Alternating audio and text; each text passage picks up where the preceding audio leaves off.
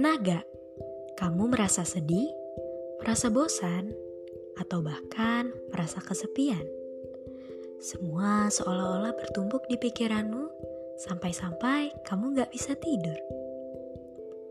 Tenang aja, aku akan nemenin kamu di cerita sebelum tidur yang kamu bisa dengarkan sebelum tidur.